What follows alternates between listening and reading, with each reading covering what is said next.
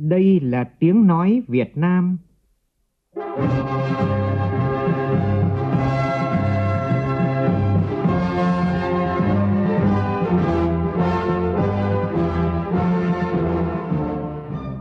là tiếng nói Việt Nam, phát thanh từ Hà Nội, thủ đô nước Cộng hòa xã hội chủ nghĩa Việt Nam.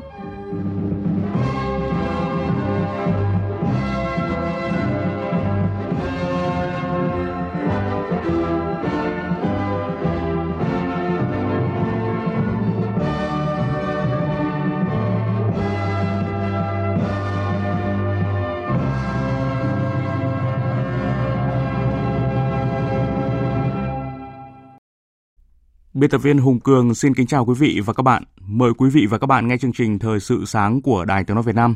Hôm nay thứ hai ngày 8 tháng 2 năm 2021, tức ngày 27 tháng Chạp của năm canh tí. Chương trình có những nội dung chính sau đây.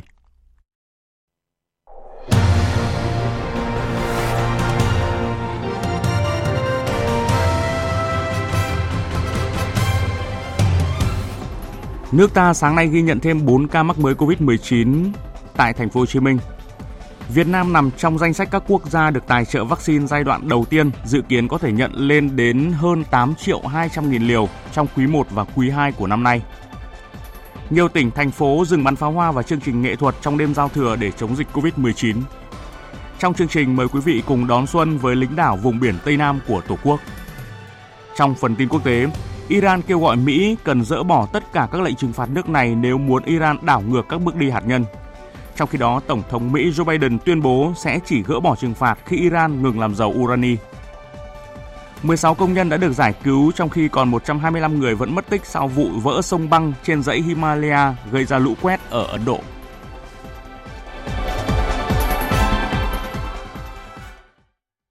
Bây giờ là nội dung chi tiết.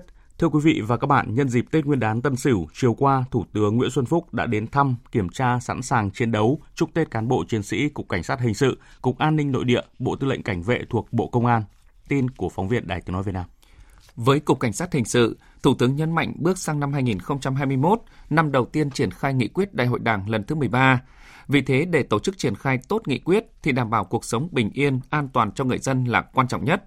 Do đó, lực lượng cảnh sát hình sự cần tiếp tục mở các đợt tấn công chấn áp tội phạm theo chuyên đề, theo thời điểm, triệt phá các băng nhóm tội phạm, không được để tội phạm lộng hành.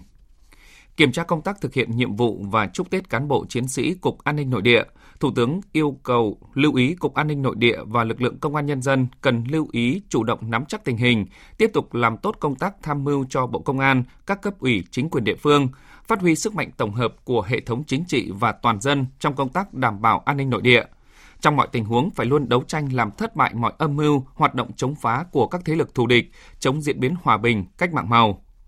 Thăm chiến sĩ Bộ Tư lệnh Cảnh vệ, Thủ tướng yêu cầu cần xây dựng và bổ sung hoàn thiện các phương án bảo vệ, bám sát mọi đối tượng, mục tiêu, địa bàn bảo vệ cả trên không, mặt đất và dưới lòng đất, trong đó tập trung là khu vực trung tâm chính trị Ba Đình, ứng dụng tốt tiến bộ khoa học công nghệ trong công tác cảnh vệ. Nhân dịp chuẩn bị đón năm mới Tân Sửu 2021, Tối qua tại thành phố Hồ Chí Minh, Giáo hội Phật giáo thành phố tổ chức khai mạc lễ hội phố Ông Đồ với chủ đề Xuân Bình An tại khuôn viên Việt Nam Quốc tự, quận 10. Tin của phóng viên thường trú tại thành phố Hồ Chí Minh. Thượng tọa Thích Thiện Quý, Phó trưởng ban văn hóa kiêm Tránh thư ký Ban trị sự Giáo hội Phật giáo Việt Nam thành phố Hồ Chí Minh cho biết, năm qua các tăng ni Phật tử cả nước đã đoàn kết cùng nhân dân cả nước dưới sự lãnh đạo của Đảng, Nhà nước thực hiện hiệu quả các chương trình phòng chống dịch bệnh COVID-19, hỗ trợ các địa phương bị thiệt hại nặng do thiên tai bão lũ. Qua đó, tiếp tục khẳng định sự đồng hành của Phật giáo Việt Nam cùng san sẻ gánh vác những khó khăn thách thức của dân tộc. Theo Thượng tọa Thích Thiện Quý, lễ hội phố ông Đồ Xuân Bình An không chỉ là dịp tái hiện nét văn hóa truyền thống trong đời sống hiện đại, mà còn là sự mong muốn của Phật giáo Việt Nam về tình đoàn kết giữa các tôn giáo, các cộng đồng dân tộc tạo nên sức mạnh của toàn dân cùng thống nhất ý chí phòng chống dịch COVID-19, mang lại cuộc sống bình an và thành công trong năm mới Tân Sửu. Lễ hội phố ông Đồ Xuân Bình An diễn ra từ ngày mùng 7 tháng 2, 26 tháng canh tháng Chạp canh Tý đến 26 tháng 2 rằm tháng Giêng Tân Sửu nhằm tôn vinh nét đẹp văn hóa truyền thống đón xuân, tặng chữ của những ông đồ xưa, lưu truyền nét đẹp văn hóa truyền thống của dân tộc.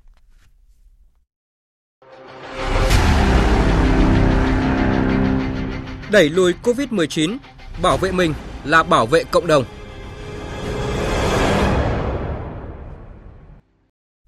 Thưa quý vị, theo bản tin của Ban Chỉ đạo Quốc gia phòng chống dịch COVID-19, sáng nay nước ta ghi nhận 4 ca mắc mới là các ca bệnh nhân từ 2002 cho đến bệnh nhân 2005 là các ca cộng đồng tại thành phố Hồ Chí Minh. Cụ thể như sau, ca bệnh 2002 là bệnh nhân nam 41 tuổi có địa chỉ tại phường 15 quận Tân Bình. Ca bệnh 2003 là nam 30 tuổi có địa chỉ tại phường Trung Mỹ Tây, quận 12. Ca bệnh 2004 là nam 28 tuổi có địa chỉ tại phường Thạnh Lộc, quận 12. Ca bệnh 2005 là nam 32 tuổi có địa chỉ tại phường Nguyễn Cư Trinh, quận 1. Các bệnh nhân này là nhân viên bốc xếp hàng hành lý tại sân bay Tân Sơn Nhất, cùng chung một đội với bệnh nhân 1979 có giao tiếp với nhau, công việc không có tiếp xúc với khách hàng. Thông tin về vaccine ngừa COVID-19 dành cho nước ta. Theo Phó Giáo sư, Tiến sĩ bác sĩ Trần Thị Giáng Hương, Giám đốc các chương trình kiểm soát bệnh tật của Tổ chức Y tế Thế giới, điều phối viên Tổ chức Y tế Thế giới khu vực Tây Thái Bình Dương về vaccine COVID-19, Việt Nam là một trong 190 quốc gia tham gia vào cơ chế COVAX và là một trong các quốc gia được nằm trong danh sách các quốc gia được tài trợ vaccine giai đoạn đầu tiên. Theo đó, Việt Nam sẽ được nhận vaccine COVID-19 giai đoạn đầu tiên với số lượng vaccine dự kiến từ gần 4 triệu 900 nghìn liều đến hơn 8 triệu 200 nghìn liều. Trong đó, 25 đến 35% số liều sẽ được cung cấp trong quý 1 và 65 đến 75% trong quý 2 năm nay. Dù đã bắt đầu có vaccine cung cấp cho một phần dân số thế giới, tuy vậy Tổ chức Y tế Thế giới cũng khuyến cáo là song song với việc chuẩn bị sẵn sàng cho triển khai tiêm vaccine COVID-19, các quốc gia cần tiếp tục giữ vững và đẩy mạnh các biện pháp y tế cộng đồng phòng chống dịch và nâng cao ý thức phòng bệnh của người dân. Đối với Việt Nam, đó là khuyến cáo 5K của Bộ Y tế. Do có các các ca mắc mới liên quan đến các cảng hàng không, Cục Hàng không Việt Nam cũng vừa yêu cầu các sân bay triển khai phòng chống dịch COVID-19 ở mức độ cảnh báo cao nhất. Đây là chỉ đạo thứ hai với mức độ cảnh báo cao nhất của Cục Hàng không kể từ khi dịch bệnh bùng phát cuối tháng 1. Cục Hàng không Việt Nam yêu cầu các đơn vị cảnh giác triển khai các biện pháp phòng chống dịch theo hướng dẫn của cơ quan y tế và cấp có thẩm quyền, giám sát để 100% cán bộ, công nhân viên và hành khách đeo khẩu trang đúng cách trong cảng hàng không, sân bay, sát khuẩn tay bằng xà phòng hoặc dung dịch sát khuẩn.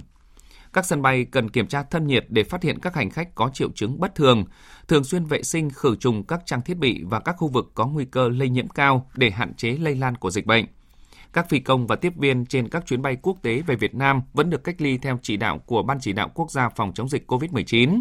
Các hãng hàng không cũng cần giả soát lại các quy trình xử lý nghiêm đối với người vi phạm cách ly y tế. Còn tại Quảng Ninh, từ 6 giờ sáng nay, Ủy ban nhân dân tỉnh lại tạm dừng hoạt động vận tải hành khách liên tỉnh. Các phương tiện vận tải nội bộ của tỉnh Quảng Ninh vẫn được hoạt động nhưng phải đảm bảo đúng quy định phòng dịch. Trước đó vào hôm qua, đoàn công tác của Bộ Y tế do Bộ trưởng Nguyễn Thanh Long dẫn đầu đã làm việc với tỉnh Quảng Ninh về công tác phòng chống dịch COVID-19 trên địa bàn. Bộ trưởng Y tế nhận định là hai ổ dịch ở Quảng Ninh là Vân Đồn và Đông Triều cơ bản đã được kiểm soát nhờ thời gian ngăn chặn và tốc độ xử lý nhanh. Tuy nhiên, nguy cơ xuất hiện một số ca bệnh trên địa bàn tỉnh là thường trực và hiện hữu, song Quảng Ninh sẽ chống dịch với tâm thế chủ động, Bộ trưởng Bộ Y tế đề nghị Quảng Ninh tiếp tục duy trì việc khoanh vùng nhanh, truy vết thần tốc, lấy mẫu trên diện rộng và phong tỏa phù hợp kịp thời để giảm thiểu tác động tới xã hội. Thưa quý vị, cách đây một tuần khi các thông tin về dịch bệnh bùng phát, các khu vực sân bay, ga tàu và bến xe ở thành phố Hồ Chí Minh vắng vẻ hơn rất nhiều so với sự đông đúc thường thấy mỗi khi cận Tết. Tuy nhiên từ hôm qua thì những nơi này đã tấp nập trở lại. Những dòng người bắt đầu về quê đón Tết. Phản ánh của Minh Thắm, phóng viên thường trú tại thành phố Hồ Chí Minh. Từ 12 giờ trưa Chủ nhật, ga Sài Gòn bắt đầu đông dần. Tất cả hành khách đều tuân thủ đeo khẩu trang. Chị Lê Thị Tâm, một hành khách về Nghệ An cho biết. Lần đầu vẫn cũng nghe ngại sợ chứ mà thấy nhiều người họ cũng về rồi mình quyết định về. Về ở nhà có hai bố mẹ già thôi về thăm. Nếu những ngày trước ga Sài Gòn có rất đông người đến trả vé, thì hôm nay lại có nhiều người tập trung ở quầy vé để mua vé đi ngay. Anh Trần Văn Hưng chia sẻ. Trong đợt đầu tiên thì ra ga tàu bán vé thì mình cũng tranh thủ mua những dịp đầu tiên mà ga tàu bán vé. Nhưng mà những ngày cận về thì là nghe dịch bệnh thì đi trả vé lại rồi ờ, cũng hoang mang. Nhưng mà giờ thấy ổn định thì giờ mua vé trở về lại. Tương tự, ga nội địa của sân bay Tân Sơn Nhất cũng rất đông.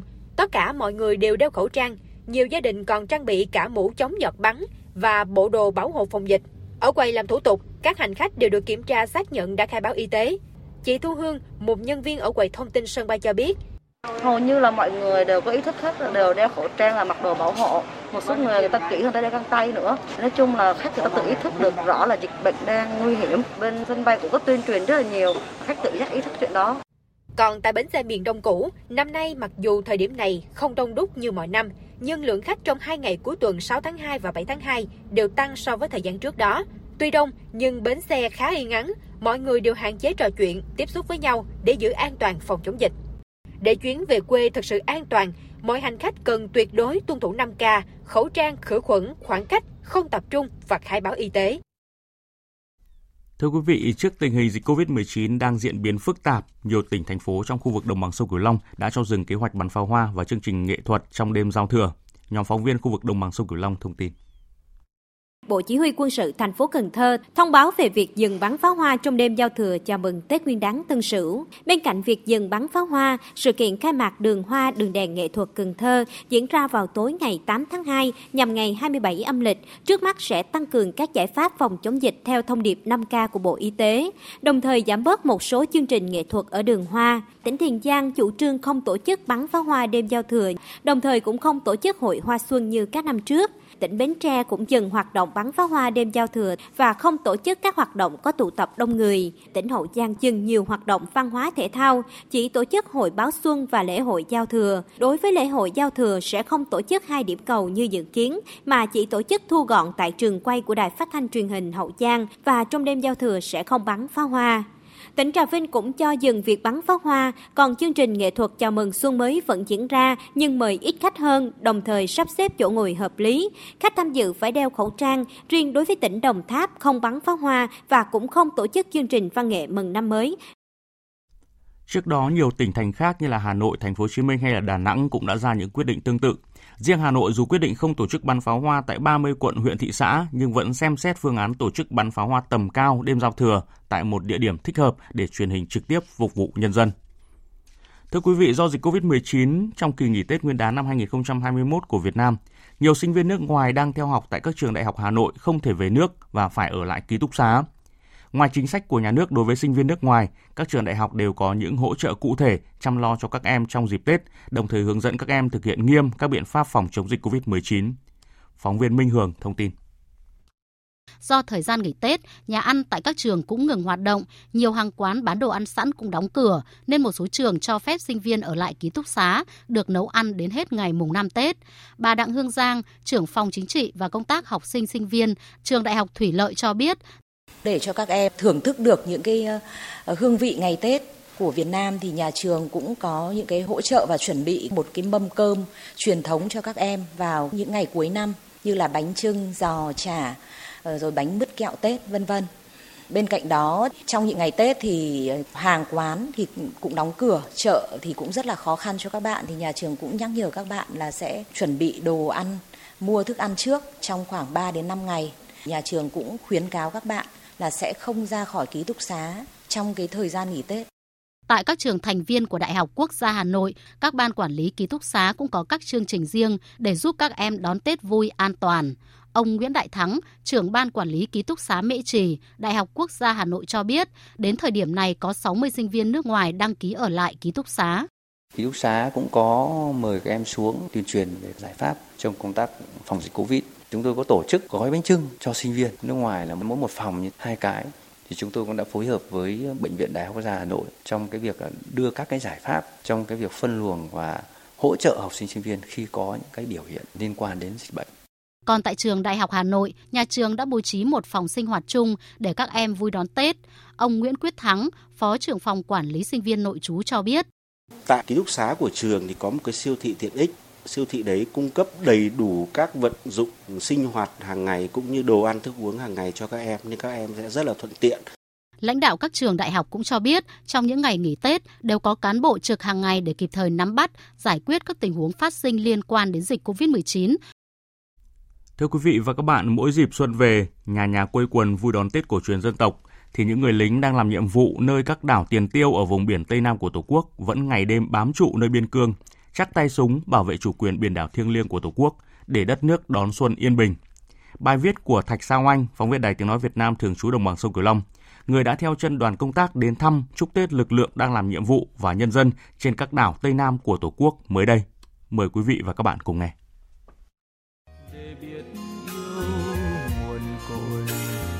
Một trong những đảo tiền tiêu có điều kiện khó khăn nhất đó là đảo Hòn Khoai thuộc tỉnh Cà Mau. Tại nơi đơn vị trạm radar 595 và trạm hải đăng đóng quân nằm cách mực nước biển tới 318 mét. Đường đi lên vừa dốc vừa ngoằn ngoèo và xa gần 3.000 mét.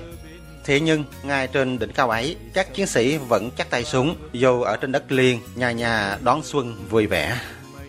Anh đến trẻ, võ lục tỷ ngân, chiến sĩ trạm radar 595 cho biết, quê anh ở tỉnh Bình Dương và mới nhận nhiệm vụ trên đảo được hơn nửa năm. Lần đầu tiên ăn Tết ở đây thì tôi cảm thấy à, mặc dù tôi xa nhà nhưng mà có anh em đồng chí đồng đội đây tạo điều kiện nên có thể à, gọi điện thoại cho người thân giải quyết phần nào là nỗi nhớ nên tôi cảm thấy khá là vui đây là cảm, cảm xúc mới mẻ mà chắc ai trong trên đời đi uh, thực hiện nghĩa vụ quân sự thì cũng sẽ trải qua một lần cách đảo Hòn Khoai 48 hải lý là đến đảo Hòn Chuối.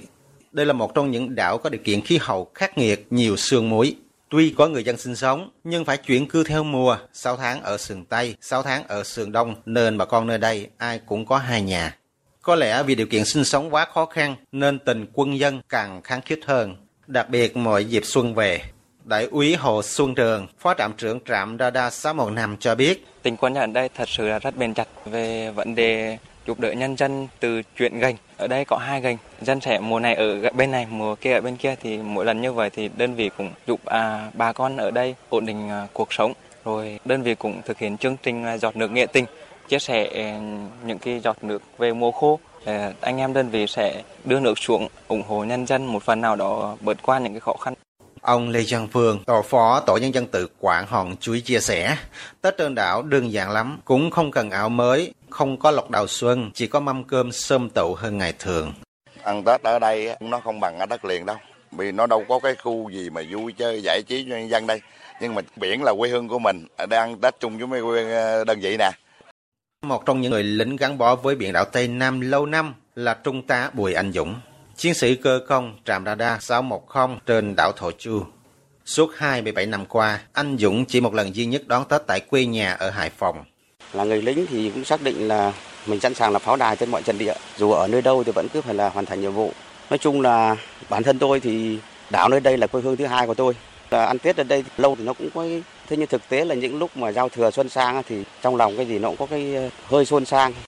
Dù điều kiện còn thiếu thốn, nhưng cái Tết của các chiến sĩ hải quân rất ấm cúng và đầy ấp nghĩa tình. Cứ vào khoảng từ ngày 15 đến 20 tháng Chạp, các đơn vị thường tổ chức Tết sớm cho anh em chiến sĩ. Tết của chiến sĩ trên vùng biển đảo Tây Nam chỉ có cây đàn guitar với sự tham gia của các ca sĩ nghiệp dư không có đường hoa chợ Tết nhưng tất cả ai cũng có một cái Tết ấm cúng không khác gì so với đất liền Tết của người lính đảo là thế mộc mạc là thế nhưng đầm ấm và đầy nghĩa tình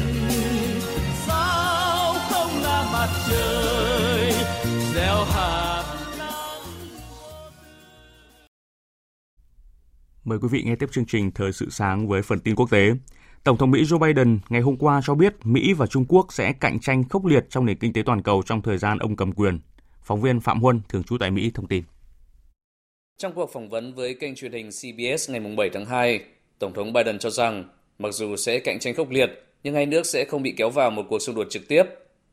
Theo Tổng thống Biden, không có lý do gì để hai nước gây chiến với nhau, mặc dù hai siêu cường quốc này sẽ va chạm về mặt kinh tế trong nhiều năm tới.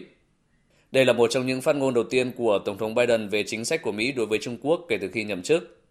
Trước đó, ông Biden từng chỉ trích cách tiếp cận của chính quyền tiền nhiệm, đồng thời nhấn mạnh tới việc phải tuân thủ các luật lệ quốc tế trong quan hệ với Trung Quốc.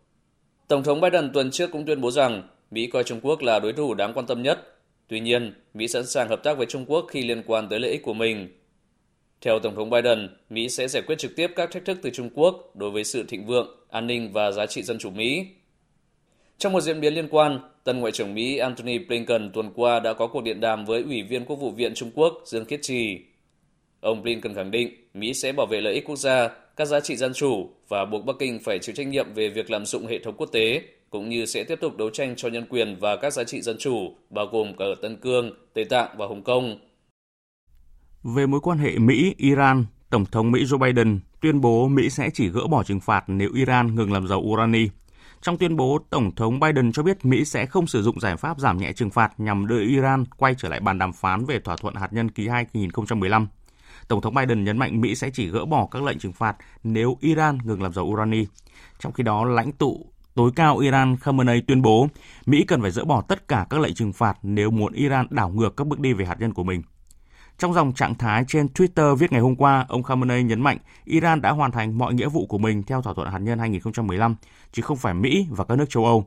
Nếu các nước này muốn Iran quay trở lại cam, cam kết, Mỹ phải dỡ bỏ mọi lệnh trừng phạt trước.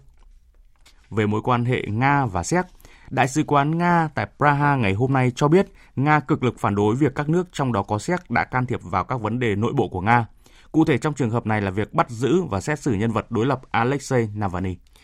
Theo Đại sứ quán Nga tại Séc, việc Séc và các quốc gia khác sử dụng vấn đề nhân quyền để đánh giá cách tiếp cận của Nga trong vụ Navalny là hành động thù địch và vi phạm các quy tắc luật pháp quốc tế. Việc Praha can thiệp vào công việc nội bộ của Nga là không thể chấp nhận được. Cơ quan này cũng khuyến nghị Séc nên tập trung giải quyết các vấn đề đang bị các tổ chức quốc tế cảnh báo, trong đó có vấn đề về nhân quyền. Tuyên bố của cơ quan đại diện của Nga được đưa ra sau khi Bộ Ngoại giao Séc mới đây đã triệu tập đại sứ Nga tại Séc để phản đối bản án mà cơ quan luật pháp Nga dành cho Navalny và liên tục phản đối việc Nga bắt giữ những người biểu tình ủng hộ Navalny cũng như kêu gọi Nga thả blogger này ngay lập tức. Hôm qua, một quả bom ven đường phát nổ tại miền trung Somalia khiến 12 nhân viên cơ quan an ninh và tình báo quốc gia thiệt mạng. Theo cảnh sát địa phương, vụ nổ xảy ra khi các nhà lãnh đạo chính trị nhóm họp bên ngoài thị trấn Dusamarep để thảo luận về cách tổ chức cuộc bầu cử vào ngày hôm nay. Ngay sau vụ việc, nhóm chiến binh Al-Shabaab lên tiếng thừa nhận thực hiện vụ tấn công. Thủ hiến bang Uttarakhand của Ấn Độ Chivendra Singh Rawat chiều tối qua khẳng định số người mất tích sau vụ lũ quét do đứt vỡ sông băng tại bang này đã lên tới 125 người. Danh sách thiệt hại có thể còn dài hơn bởi khu vực chịu ảnh hưởng rất rộng. Phóng viên thường trú Đài Tiếng Nói Việt Nam tại Ấn Độ thông tin. Phát biểu trong cuộc họp báo nhanh về sự cố nghiêm trọng này, đại diện chính quyền bang Uttarakhand cho biết may mắn là trận lũ quét xảy ra vào ngày Chủ nhật khi nhiều công nhân đang trong ngày nghỉ cuối tuần và không có mặt tại công trường thủy điện Rishi Ganga vào thời điểm xảy ra tai nạn. Chính quyền bang Uttarakhand cho biết sẽ hỗ trợ gia đình của mỗi người thiệt mạng trong trận lũ quét 5.600 đô la Mỹ. Ông Chivendra Singh Rawat cũng cho biết Mục tiêu hiện tại là tìm kiếm và cứu sống các nạn nhân càng nhanh càng tốt. Chiến dịch cứu hộ tại khu vực thảm họa đã được triển khai gấp rút với các đội cứu hộ của cảnh sát và quân đội Ấn Độ trong chiều và đêm 7 tháng 2. Ít nhất 16 công nhân đã được giải cứu khỏi một đường hầm tại đây. Sáng 7 tháng 2, một sông băng trên dãy Himalaya đã bị đứt vỡ và tràn xuống hạ du tại khu vực Tapovan Rani thuộc quận Chamoli của bang Uttarakhand, miền Bắc Ấn Độ. Băng tan đi kèm theo đất đá đã gây ra lũ quét tại lưu vực sông Dhauli Ganga và Alaknanda, phá hủy nhiều ngôi nhà và công trình thủy điện Rishi Ganga. Đội cứu hộ của lực lượng cảnh sát Ấn Độ Tây Tạng đã tìm thấy 9 thi thể gần một nhà máy thủy điện tại Tapovan. Theo ghi nhận bước đầu của giới chức địa phương, 4 nhà máy thủy điện tại khu vực này đã phải chịu thiệt hại vì trận lũ quét. Thông tin về dịch COVID-19, theo trang thống kê Worldometer.info, tính đến hết ngày hôm qua theo giờ Việt Nam, thế giới ghi nhận tổng cộng hơn 106 triệu 500 nghìn ca mắc COVID-19, trong đó có hơn 2 triệu 322 nghìn ca tử vong. Mỹ vẫn là nước chịu tác động nghiêm trọng nhất của dịch bệnh với hơn 27 triệu 521 nghìn ca nhiễm và gần 474 nghìn ca tử vong. Tiếp đến là Ấn Độ và đứng thứ ba là Brazil. Tiếp theo chương trình sẽ là một số thông tin thể thao.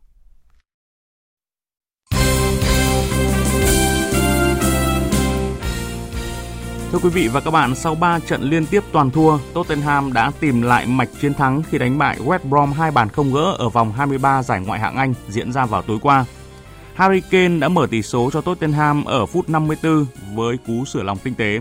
Sau đó 4 phút đến lượt Sơn Hung Min ấn định chiến thắng 2-0 cho đoàn quân của huấn luyện viên Mourinho trước đối thủ West Brom. Và với chiến thắng này, Tottenham đã chấm dứt được 3 trận liên tiếp toàn thua và Tottenham cũng có 36 điểm và đứng ở vị trí thứ 8 trên bảng xếp hạng. Trận đấu tâm điểm ở vòng 23 diễn ra vào dạng sáng nay là Manchester City gặp Liverpool. Manchester City đã có chiến thắng 4-1 trước điêng kim vô địch và là đội chủ nhà của Liverpool. Với chiến thắng vô cùng ấn tượng tại Anfield, Manchester City củng cố vững chắc ngôi đầu bảng và nâng cách biệt với Manchester United đứng thứ hai lên thành 5 điểm dù họ vẫn còn một trận chưa đá. Cùng ở loạt trận diễn ra đêm qua, Sheffield để thua Chelsea 1-2. Tiếp theo là kết quả một số trận đấu tại các giải bóng đá quốc tế khác. Tại giải Italia, Parma thua 0-3 trước Bologna. Lazio thắng 1-0 trước Cagliari. Tại giải Tây Ban Nha, Osasuna thắng 2-1 N3. Real Betis để thua Barcelona với tỷ số là 2-3. Còn tại giải Pháp, Olympic Marseille thua Paris Saint-Germain với tỷ số là 0-2, còn Năng để thua Lille với tỷ số là 0-2. Dự báo thời tiết Phía Tây Bắc Bộ nhiều mây, có mưa vừa, mưa to, có nơi mưa rất to và rông, trời rét. Trong cơn rông có khả năng xảy ra lốc xét, mưa đá và gió giật mạnh, nhiệt độ từ 15 đến 21 độ. Phía Đông Bắc Bộ nhiều mây, có mưa rào, có nơi có mưa vừa, mưa to, có nơi mưa rất to và rông. Đêm trời rét, trong cơn rông có khả năng xảy ra lốc xét, mưa đá và gió giật mạnh, nhiệt độ từ 15 đến 25 độ, vùng núi có nơi dưới 14 độ. Các tỉnh từ Thanh Hóa đến Thừa Thiên Huế nhiều mây có mưa vài nơi, Đêm trời rét, nhiệt độ từ 16 đến 24 độ, phía Nam cao nhất từ 23 đến 26 độ. Các tỉnh ven biển từ Đà Nẵng đến Bình Thuận có mây, đêm có mưa rào vài nơi, ngày nắng. Phía Bắc đêm trời lạnh, nhiệt độ từ 20 đến 28 độ, phía Nam từ 28 đến 31 độ. Tây Nguyên có mây, đêm không mưa, ngày nắng, đêm trời rét, nhiệt độ từ 16 đến 31 độ. Nam Bộ có mây, đêm có mưa rào và rông vài nơi, ngày nắng, nhiệt độ từ 21 đến 33 độ. Khu vực Hà Nội có mưa rào và rông vài nơi, đêm trời rét, nhiệt độ từ 16 đến 25 độ. Tiếp theo là dự báo thời tiết biển, vịnh Bắc Bộ có mưa vài nơi, sáng sớm có nơi có sương mù, tầm nhìn xa trên 10 km, giảm xuống dưới 1 km trong sương mù. Gió Đông Bắc cấp 4, cấp 5. Vùng biển từ Quảng Trị đến Quảng Ngãi có mưa rào và rông vài nơi, tầm nhìn xa trên 10 km, gió Đông Bắc cấp 4. Vùng biển từ Bình Định đến Ninh Thuận có mưa rào vài nơi, tầm nhìn xa trên 10 km, gió Đông Bắc cấp 4, cấp 5. Vùng biển từ Bình Thuận đến Cà Mau có mưa rào và rông vài nơi, tầm nhìn xa trên 10 km, gió Đông Bắc cấp 5, có lúc cấp 6, giật cấp 7, cấp 8, biển động. Vùng biển từ Cà Mau đến Kiên Giang có mưa rào và rông vài nơi, tầm nhìn xa trên 10 km, gió Đông cấp 4. Khu vực Bắc Biển Đông có mưa vài nơi, tầm nhìn xa trên 10 km, gió Đông Bắc cấp 5, có lúc cấp 6, giật cấp 7, cấp 8, biển động khu vực giữa và Nam Biển Đông và khu vực quần đảo Hoàng Sa thuộc thành phố Đà Nẵng, khu vực quần đảo Trường Sa thuộc tỉnh Khánh Hòa và Vịnh Thái Lan có mưa rào và rông vài nơi, tầm nhìn xa trên 10 km, gió Đông Bắc cấp 5. Những thông tin thời tiết vừa rồi đã kết thúc chương trình Thời sự sáng nay của Đài Tiếng Nói Việt Nam. Chương trình do biên tập viên Hùng Cường biên soạn và thực hiện với sự tham gia của phát thanh viên Mạnh Cường, kỹ thuật viên Đoàn Thanh, chịu trách nhiệm nội dung Hoàng Trung Dũng.